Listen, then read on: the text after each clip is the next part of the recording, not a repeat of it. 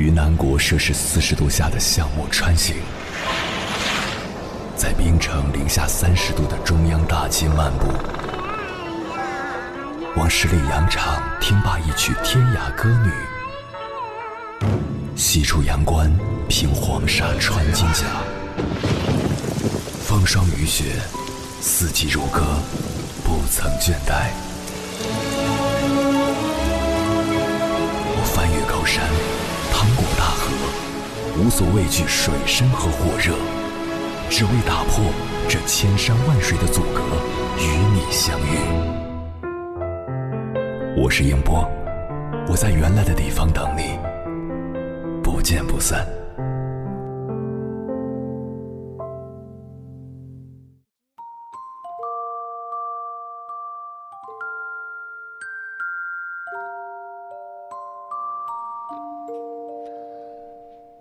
有时候我会在微博上收到一些中学生的吐槽，他们普遍表示，随着自己的长大，和父母却越来越难以沟通，聊天常常没有话题，要不就是一说话就吵架。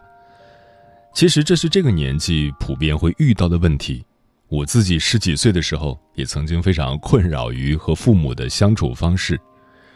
上中学的我们正在逐渐形成自己的三观，拥有自己的兴趣爱好、朋友圈子，和自己对世界的独特思考。我们和父母喜欢关注的东西不同，没有共同的兴趣爱好，甚至常常感觉父母跟不上时代，彼此想要找到话题很难。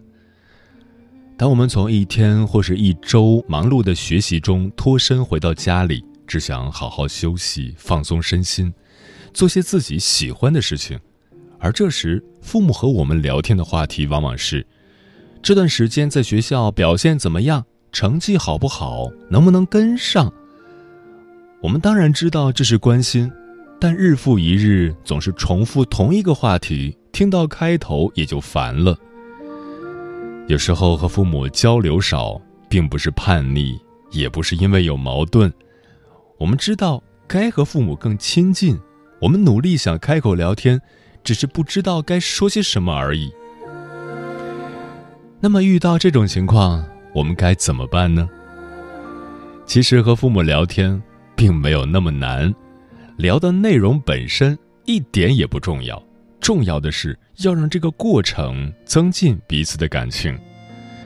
生活都是由琐碎的小事组成的，自己学校里遇到的小问题。父母工作中发生的小趣事，都可以是彼此交流的切入口。不要抗拒和父母交流学校里发生的事，毕竟很多时候他们的经验和意见对我们处理事情是很好的参考。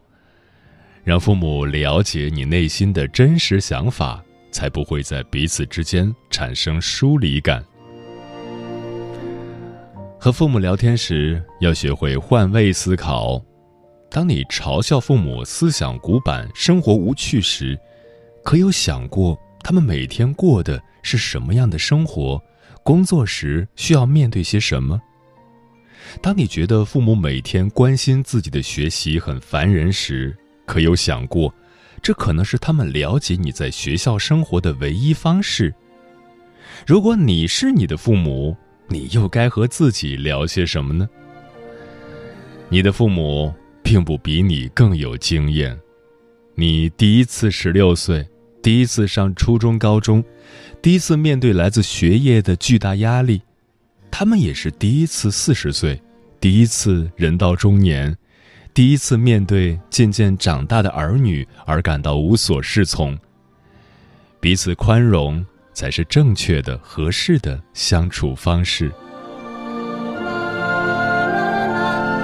作为子女，要尊重、理解父母，不要让父母太为自己操心。有事儿外出，在外面玩的时间晚了，应该主动与父母联系，免得他们担心。要多听听父母的观点，同时也要提出自己的观点。当观点发生分歧时，用有效的沟通而不是争吵来解决问题。通情达理的父母会懂你的毕竟他们是最爱你的人。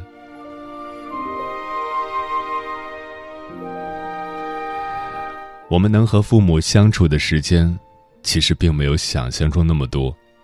珍惜中学时代还能经常回家，能吃到父母亲手做的饭菜，靠在沙发上一起看看电视、聊聊天的日子吧。等以后上了大学，你会很想念他们的。凌晨时分，思念跨越千山万水，你的爱和梦想。都可以在我这里安放。各位夜行者，深夜不孤单。我是迎波，绰号鸭先生，陪你穿越黑夜，迎接黎明曙光。今晚跟朋友们聊的话题是：和父母聊天时，我们可以聊什么？关于这个话题，如果你想和我交流，可以通过微信平台“中国交通广播”和我分享你的心声。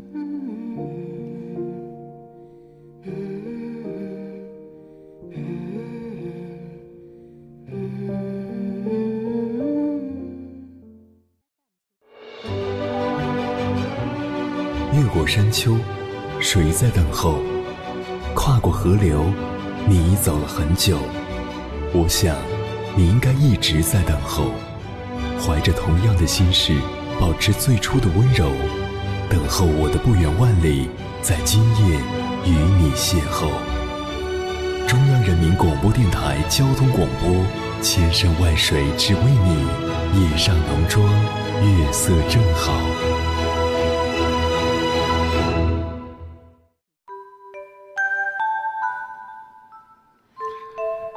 小时候，父母是我们的偶像，我们与他们无话不谈。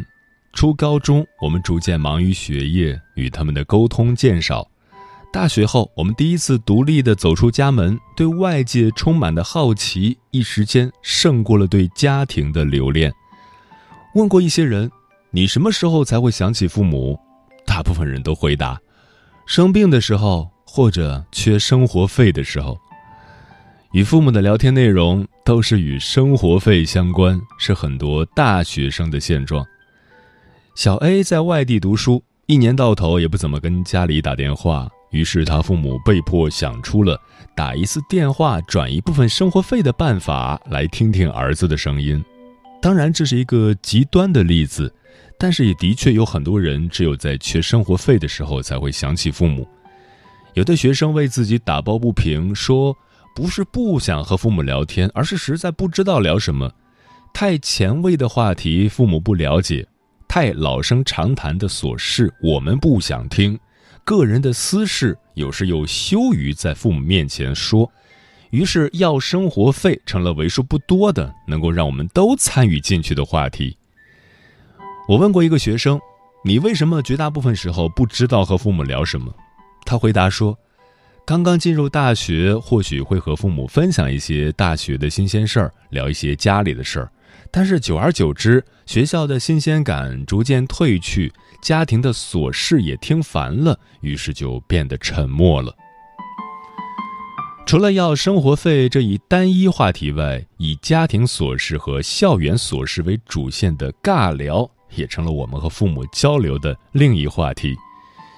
一个正在读大二的听友小 B 告诉我，他几乎每两天就会接到家里的电话，但是双方的聊天都极为尴尬，父母和自己都在拼命的找话题。他说，最害怕聊天的时候突然停下来，不知道说什么，不想挂断，但又找不到继续聊下去的内容。这种和父母之间的尬聊，从关心一日三餐与作息起居开始，到家里的种种小事。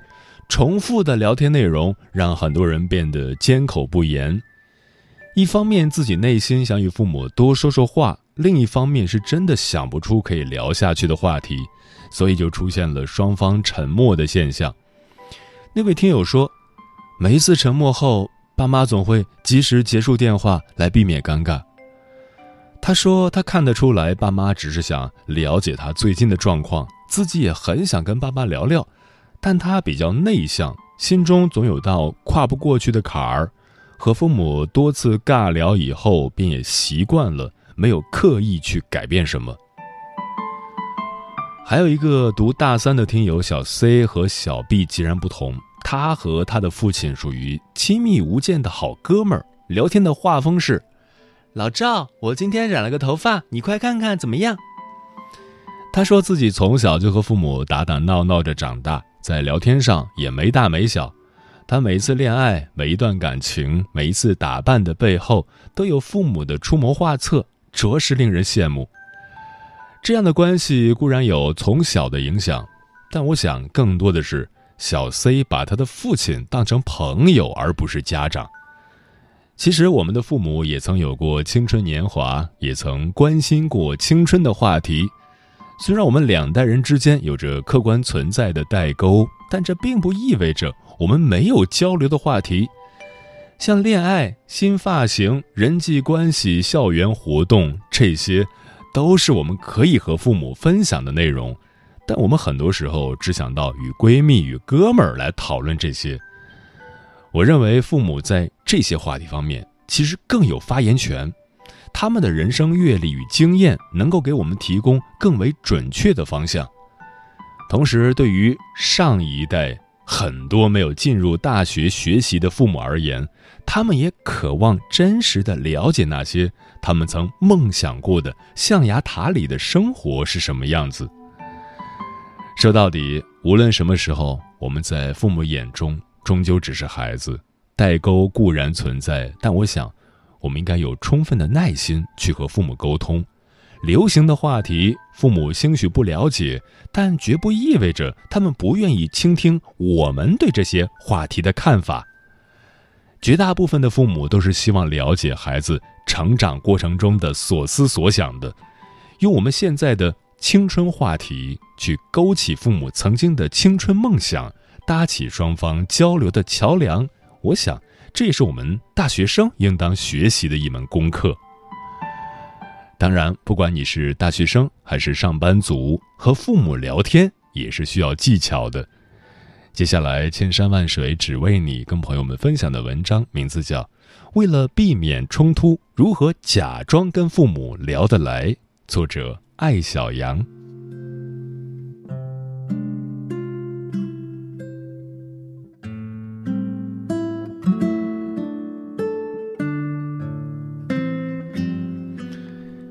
与父母聊不来，太正常了。越是亲近的人，越是会去除伪装，而去除伪装的人，你得承认，其实并不那么美好。伪装是教养的一部分，大多数人一脱掉伪装，就会变得幼稚、偏激、不可理喻。所以，你与父母聊不来，不是三观问题，而是因为你们太亲，亲到经常忘记边界。既然你们不是彼此选择，而是命中注定的，那就别谈什么三观了。三观合不合都得在一起。所以你是没朋友还是没对象，非得跟父母辩对错讲三观？你跟咖啡馆的陌生人讲三观，都比跟父母讲要强。三观这东西，越是不熟，越容易相合。跟父母在一起，什么最重要？舒服，在家这个小宇宙里讲情不讲理，有了这种思想高度，你就很容易假装能跟父母聊得来了。跟父母聊天的大原则是多听少说，跟说相声一样，他们是逗哏，你就是捧哏；他们是郭德纲，你就是于谦，你得捧着他们，顺着他们。如果你想改变他们，得一辈子聊不到一起去。因为虚弱才会强势，越是强势的父母，越有控制不住子女的危机感。如果你在反抗，他们就会想尽一切办法压制你、打击你，矛盾升级，你讨不到半分好处。毕竟人家是领导，是父母。假装跟父母聊得来，你要避免正面冲突，把铁砂掌化成绕指柔。场景一，妈妈说：“你怎么买这么难看的一件衣服呀？”你说：“我买回来也后悔了，太难看了，但不穿又浪费。”妈妈说：“你就是这样，喜欢乱花钱，钱很重要啊，年轻时不存钱，老了要吃苦的。”此处省去存钱大道理五百字。你说：“这是去年买的，我现在好多了，每个月还记账呢。”妈妈说。我年轻的时候也记账，此处省去回忆五百字。当父母开始跟你回忆往事，恭喜他们已经放下武器，变得柔软。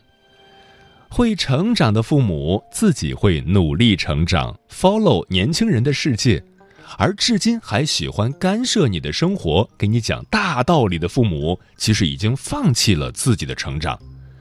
虽然我们的口号是成长是一辈子的事，但你不能这样要求父母，毕竟他们不是你的孩子，他们人生观形成的时候，你还是宇宙中的小星星呢。很多跟父母聊得鸡飞狗跳的人，一边抱怨父母总想改变自己，一边其实自己也跟他们的父母一样，有着强烈的想要改变对方的意愿。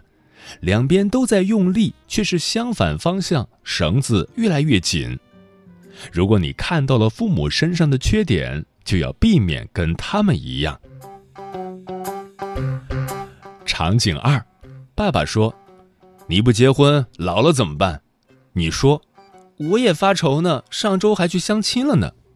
爸爸说，不要太挑，差不多就行了。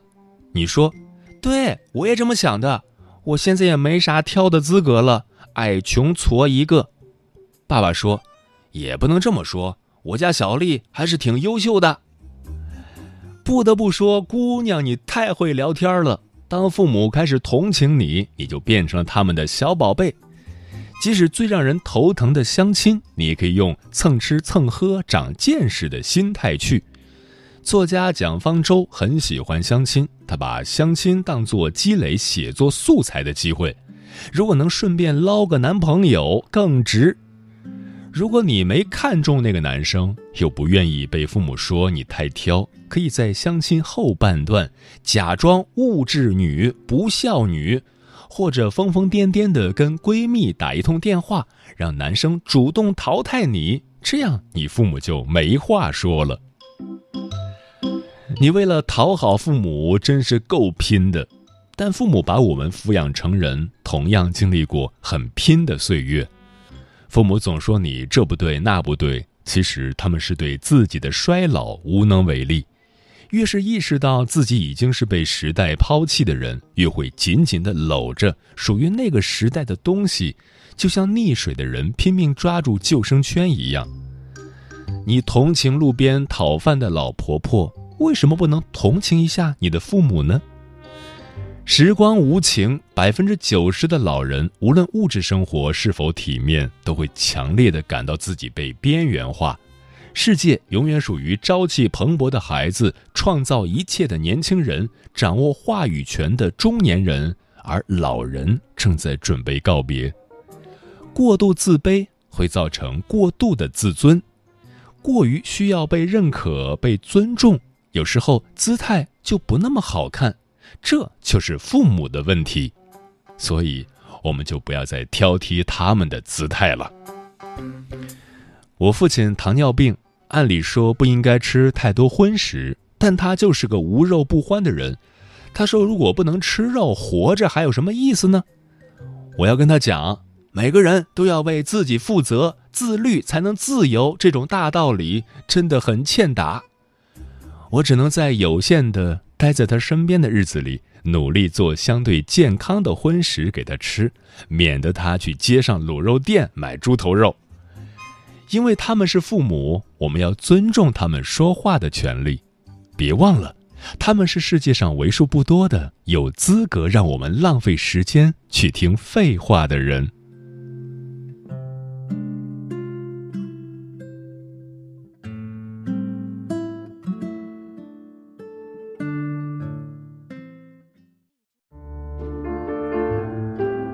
有一种思念叫望穿秋水。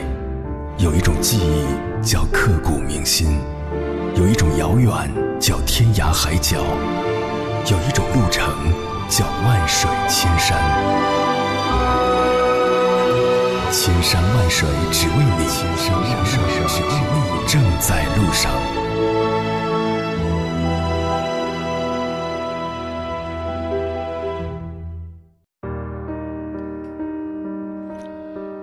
和父母聊天时，我们可以聊什么呢？听友大眼睛姑娘说：“我出来上大学后，就养成了天天给妈妈打电话的习惯，很少跟爸爸打电话。为啥呢？因为我爸每次接到我电话都会问：没钱啦？我说有，就想跟你聊聊天。我爸说：爸只管钱，跟你妈聊去。”风林说：“我和我妈之间就像闺蜜一样无话不谈，以至于回家吃完饭，爸爸看到我和妈妈黏在一起会吃醋，嘿嘿。但是和爸爸之间总有一种生疏感和距离感，单独相处时会感觉尴尬。直到我生病住院时，才真正明白了父爱如山背后的真正含义。当我为他擦去额头上汗水的那一刻，我流下了感动的泪水。”现在我每个周末都要回家，主要目的就是为了回去陪他们聊聊天。我会主动找爸爸聊天，聊他喜欢的话题，夸他的书法又有了进步。我发现我爸变得越来越可爱了，说话也不像以前那么严肃了。每个人都会渐渐长大，长大的过程会一点点拉开我们与父母的距离。剩下的人生里，能陪在父母身边的时间有多少呢？所以，好好珍惜和父母在一起的机会，多一些微笑，少一些固执，和他们好好说话。特殊的日子里，记得向父母表白。九淡情深说：“记得歌曲《常回家看看》里是这样唱的：生活的烦恼跟妈妈说说，工作的事情向爸爸谈谈。无论我们在外面有多大的成就，工作多么光鲜亮丽。”在父母眼中，我们只是他们的孩子，跟他们聊聊最近的状况，说说最近的心情，听父母说一说家长里短，甚至拌嘴吵架，都是开心幸福的。烈日灼情说：“我妈说你能在我们身边的时间越来越少了，你周末回家能跟我们说说你在工作上的开心和不开心，我都愿意听的。也许我们不能为你解决问题。”但是你发泄出来，我也觉得心安。我的女儿，我希望她乐观，希望她快乐。有事儿不要放在心里，说出来更好受些。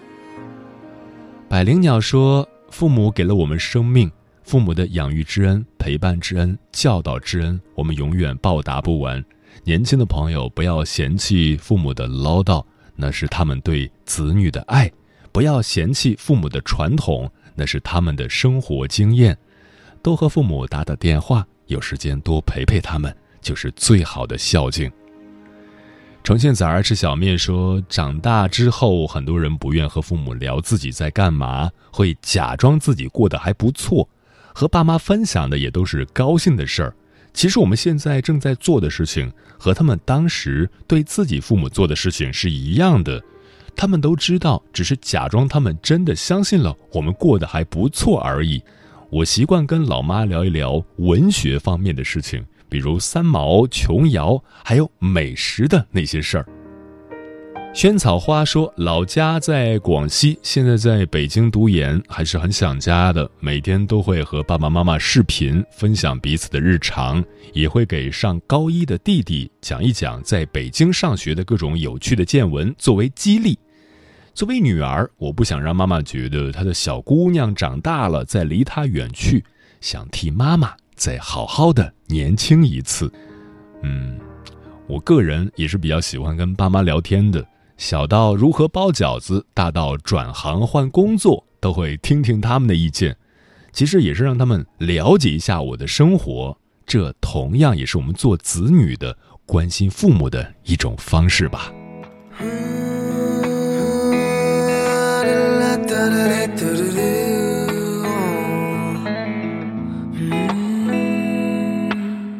每天总太多事情让大脑停不停歇，好像是着了迷。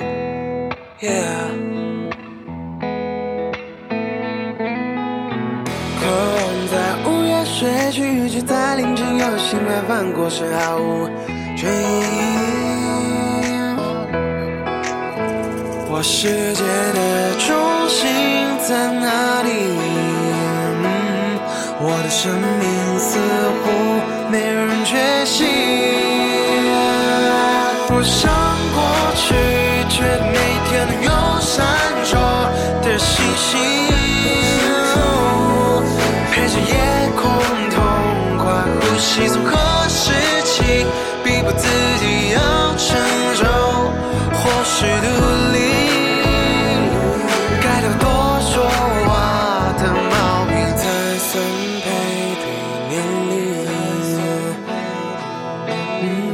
散场，场落寂；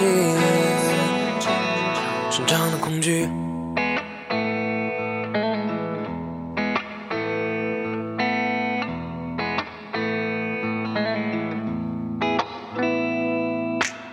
寻找时间的缝隙，要把自己装进去，就能不费力气。